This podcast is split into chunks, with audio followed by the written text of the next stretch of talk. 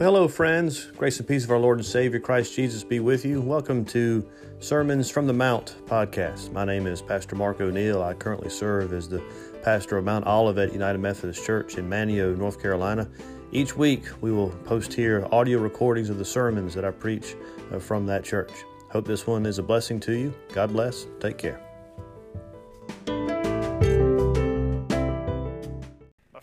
Gospel lesson this morning in the sermon text comes from Luke chapter 4. We're going to take a look at verses 21 through 30. So, again, this is the gospel of Luke chapter 4, verses 21 through 30. It says, And he, Jesus, began to say to them, Today this scripture has been fulfilled in your hearing. And all spoke well of him and marveled at the gracious words that were coming from his mouth. And they said, Is not this Joseph's son? And he said to them, Doubtless you will quote to me this proverb Physician, heal yourself. What we have heard you did at Capernaum, do here in your hometown as well. And he said, Truly I say to you, no prophet is acceptable in his hometown. But in truth, I tell you, there were many widows in Israel in the days of Elijah, when the heavens were shut up three years and six months, and a great famine came over all the land.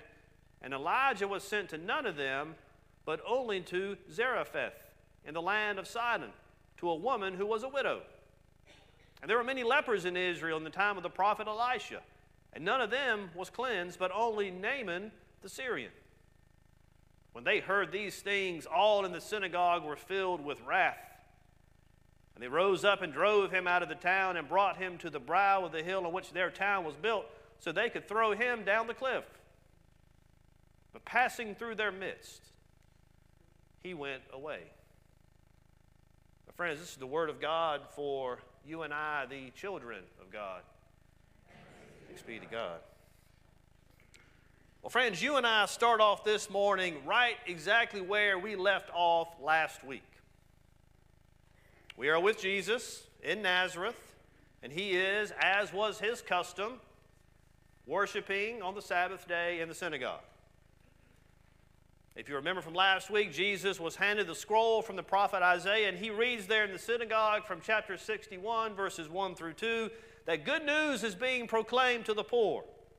Liberty is being granted to the captive and the oppressed. The blind are being made to see, and the year of the Lord's favor is being proclaimed right then and there in the person of Jesus. Today, this scripture is being fulfilled in your hearing. And you and I discussed last week that this should be good news for all of us because we are the very people that Jesus is talking about. We are the poor, we are the captives. We are the blind. We lack in certain aspects of our relationship with God. We are captive to sin and the shadows of past sins. We are blind at times at the ways that we may fall short, maybe even intentionally, but thanks be to God that Jubilee has come to us in the life, death, and resurrection of Jesus. That by believing in Him, we find ourselves showered by the riches of God's grace freed from sin and death by God's mercy, and given the opportunity to live life abundant by allowing the light of Jesus to fill our hearts and minds and direct our steps. All of us, regardless of our chips, cracks, mistakes, wrong turns, or whatever it is that makes us feel discontent, all of us have been given the opportunity to start over, to start again, to clear the slate, to refocus our lives and be uplifted and transformed by repenting and believing the good news. And why? Because the promises of Scripture, the words of the prophets that pointed to the Messiah, have been fulfilled in the person of Jesus Christ. And the folks in the synagogue that day, when they hear this message, love it. They all spoke well of him, it says.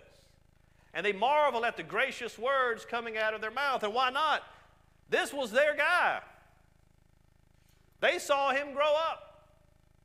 They had heard about some of the things that he has done, the miracles and the signs that he has performed, and now the local boy done good has returned. and has brought with him this message of proclamation and fulfillment. But then, as Ron Burgundy might say, things escalated quickly. Is not this Joseph's son? I think on its face, in and of itself, this question is not necessarily negative. Who would have thought Joseph's son speaking so well? I bet old Joseph is just beaming right now. Wow, this Jesus speaks wonderfully, and to think he's a local kid. I bet Joseph is proud of his boy. But Jesus didn't discern it this way, did he? Jesus takes it a whole different way, and Jesus gets a little argumentative. Jesus' response is a little bit antagonistic. And I found myself this week thinking, well, come on, Jesus, a little more patience and tact, maybe. They were with you. Why'd you have to go and rile everybody up? Well, clearly there must be something more at stake here, something which seemed to almost compel Jesus to push back with some force. And I think it's because he knew what was in their hearts and minds. He wanted to warn them against being complacent, feeling entitled, and being unfaithful. And friends, this morning Jesus is here to warn us of the exact same thing. Jesus says to them, I know what you're thinking. Physician, heal thyself. Do for us what you have done in Capernaum. Meaning what? Hey, Jesus, do some of the miracles and signs and things that we've heard you do in other places so that you can prove to us that you really are who you say you are. Show us some tricks. Surely, as your neighbors and friends, you can do for us what you've done for a bunch of strangers, can't you? I think what Jesus discerns is that they still don't believe. They still need some kind of supernatural proof to Jesus' claim as the fulfillment of the prophecy he spoke of. His appearance, his voice, his face are not enough because they're used to those. They've been living with him for 30 years. And even though they were in the presence of God nearly every day of those 30 years with access to God's teachings and abundance of opportunities to spend time with the Word made flesh, they undervalued him. Friends, you and I are also in danger of undervaluing our means of grace because we have them in such abundance. Our friend that I speak of often up here, the Reverend J.C. Ryle, says this We are apt to think lightly of the privilege of an open Bible, a preached gospel, and the liberty of meeting together for public worship. We grow up in the middle of these things and are apt to have them without trouble. The consequence is that we often hold them very cheap. We soon lose reverence for the name of Christ, the Bible, and other sacred things. Have you become complacent? We have unfettered access to Bibles of any and all translations and devotions at the push of a button on our smartphones or our computers. We have tablets capable of holding thousands of books to help instruct us on our faith journeys. We have any number of Bible studies and small groups and committees and missions and volunteer opportunities and the privilege of meeting here each and every week each and every Sunday to sing and pray and hear the Word of God proclaimed, and yet, do we value it? Do we treat with wonder and awe the presence of the Holy Spirit in our lives, or are we also waiting for something more? I've mentioned before in some of our Bible studies a documentary called Sheep Among Wolves. You can find it on YouTube. It's a story of the growth of Christianity in Iran through underground churches led by women. One story that stands out to me is about a Christian Iranian husband and wife who escaped so they could come to America and freely live their faith. After spending some time here, the wife pleaded with her husband to take her back to Iran. He told her she was crazy. He told her, You can be raped, beaten, killed for practicing your faith. Why do you want to go back? She said that the church in America is listening to a satanic lullaby, is asleep, and she found herself also falling asleep. Think about that. Friends, when we become complacent and comfortable, when our faith becomes just a matter of checking boxes and going through motions, of putting in an appearance here and there, we drift further and further away from any kind of an awakening and instead drift further towards sleep. Jesus wants us awake. Jesus wants us to quit hitting the snooze button when the alarm goes off. And the alarm rings for us, friends, with uncomfortable truths which is what brings us to the next bit of information Jesus had for the people of Nazareth and you and I. They want signs and miracles and prophecy, but Jesus says to them, No prophet is acceptable in his hometown. What does that mean? Well, first we got to understand the role of prophets. In most cases, when a prophet shows up, the news they have to deliver isn't always the best. In fact, usually it is some form of a rebuke of your behavior and a warning to change or suffer the wrath of God. From Joel, Jonah, and Amos to Haggai, Zechariah, and Malachi, when you see a prophet coming, you better brace yourself. For us, it'd be the same thing as seeing Jim Cantore from the Weather Channel show up in your town. You don't know exactly what's coming, but you know it ain't going to be good. So, what Jesus is saying to them is roughly this In truth, you guys are complacent, and you think that because you know me, that I grew up here, that all I have for you is good news and fancy signs and miracles and amazing things to make you feel good. But that's not what I'm bringing to you. You aren't going to like what I have to say, but here it is. Not only are you complacent, but you are entitled, and that sense of entitlement makes you unfaithful. And you may be saying, Well, I didn't hear you say any of that when you read the gospel. Well, you're right. But that is exactly what Jesus said when he retells to them the story of Elijah and Elisha. Both of these stories in 1st and 2nd Kings take place during a period of widespread unfaithfulness to God. During this period of time, judgment came in the form of famine in one case and leprosy in the other. The only people to receive healing were Gentiles Elijah with the widow and Elisha with Naaman. What Jesus is doing with these two stories is warning them, like prophets do, to not be unfaithful like their ancestors in rejecting his message, and to understand that his message is not just for the people in Nazareth that look like them, talk like them, and act like them. The message of hope, of freedom, of life, is for everyone. As the Apostle Paul would write years later, there is neither Jew nor Greek, slave nor free, male nor female, for you are all one in Christ Jesus. And Jesus must have been right that in their hearts, the people there that morning were privileged and unfaithful because the next verse says, All in the synagogue were filled with wrath. And they rose up and drove Jesus out of town and brought him to the brow of the hill with which their town was built, so they could throw him down the cliff. Oh, Jesus must have hit the mark, didn't he? Why else would they have been so upset? Unless they believed that the grace and mercy of God was only reserved for a privileged few and that they were that privileged few. But the truth is that the Lord's favor doesn't play favorites. And this is why everyone in the synagogue that day lost their ever loving, God blessed minds.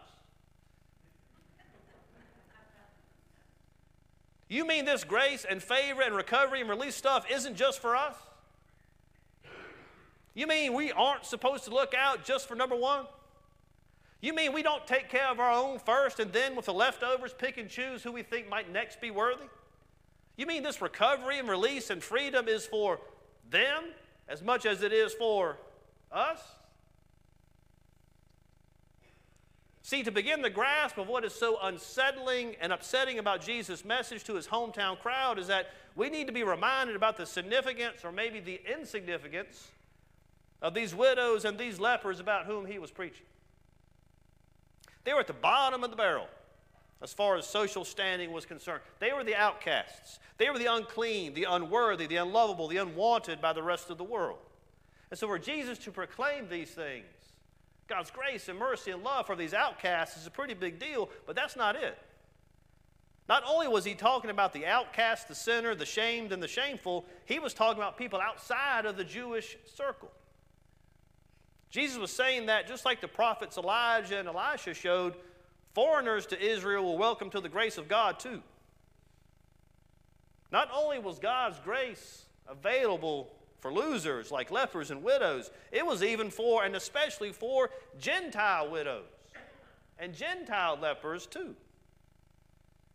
Which seems to me to imply that there is nobody beyond the reach of God's love or beyond the reach of Jesus' ministry. Do you believe that? That God's grace and love is available for everyone? Or do we sometimes, through our words and actions, indicate that God's favor only extends to those on our side of the street?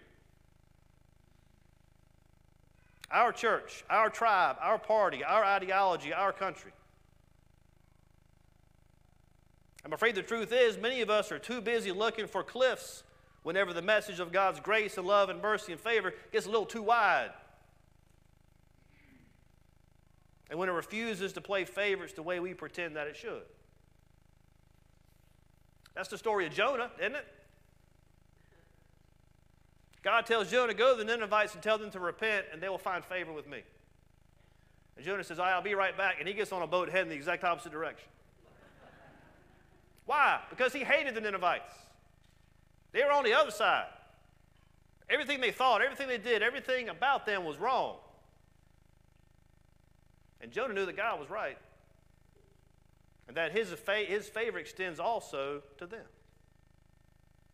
I think what Jesus is doing, particularly for us, is to tell us that the message that you and I talked about last week needs to be proclaimed and shared not just to those that worship here at Mount Olivet, and not just to those that live on Roanoke Island, and not just to those that live in Dare County, but that the message of Jesus as the fulfillment of all that God promises must be made known to every human being on this planet that draws breath.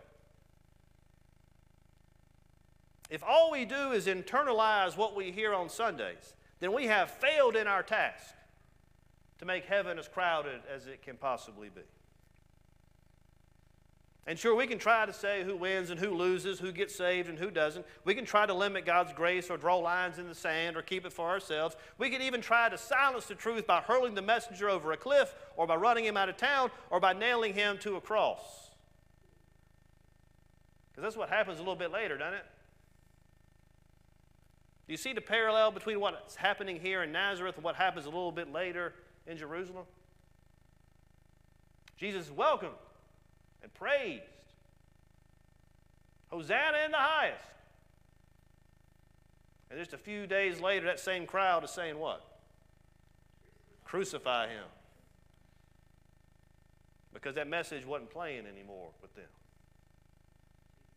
But, friends, it's the resurrection that reminds us that God's grace must be shared no matter what, no matter who. Because it will bring good news to the poor.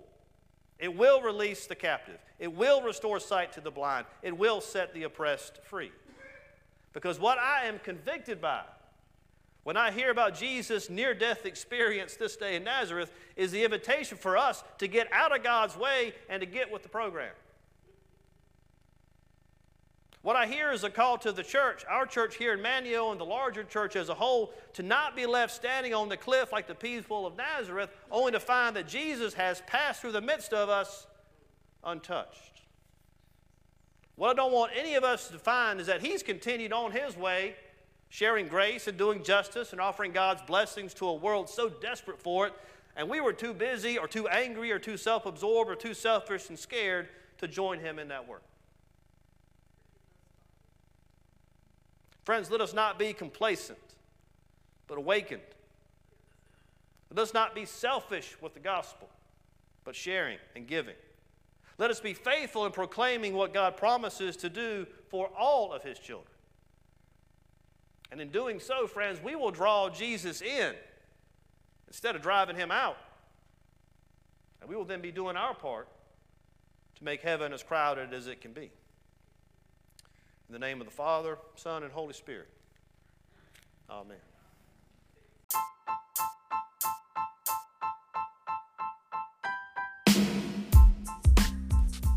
I hope you enjoyed this week's podcast. Until next time, God bless. Take care.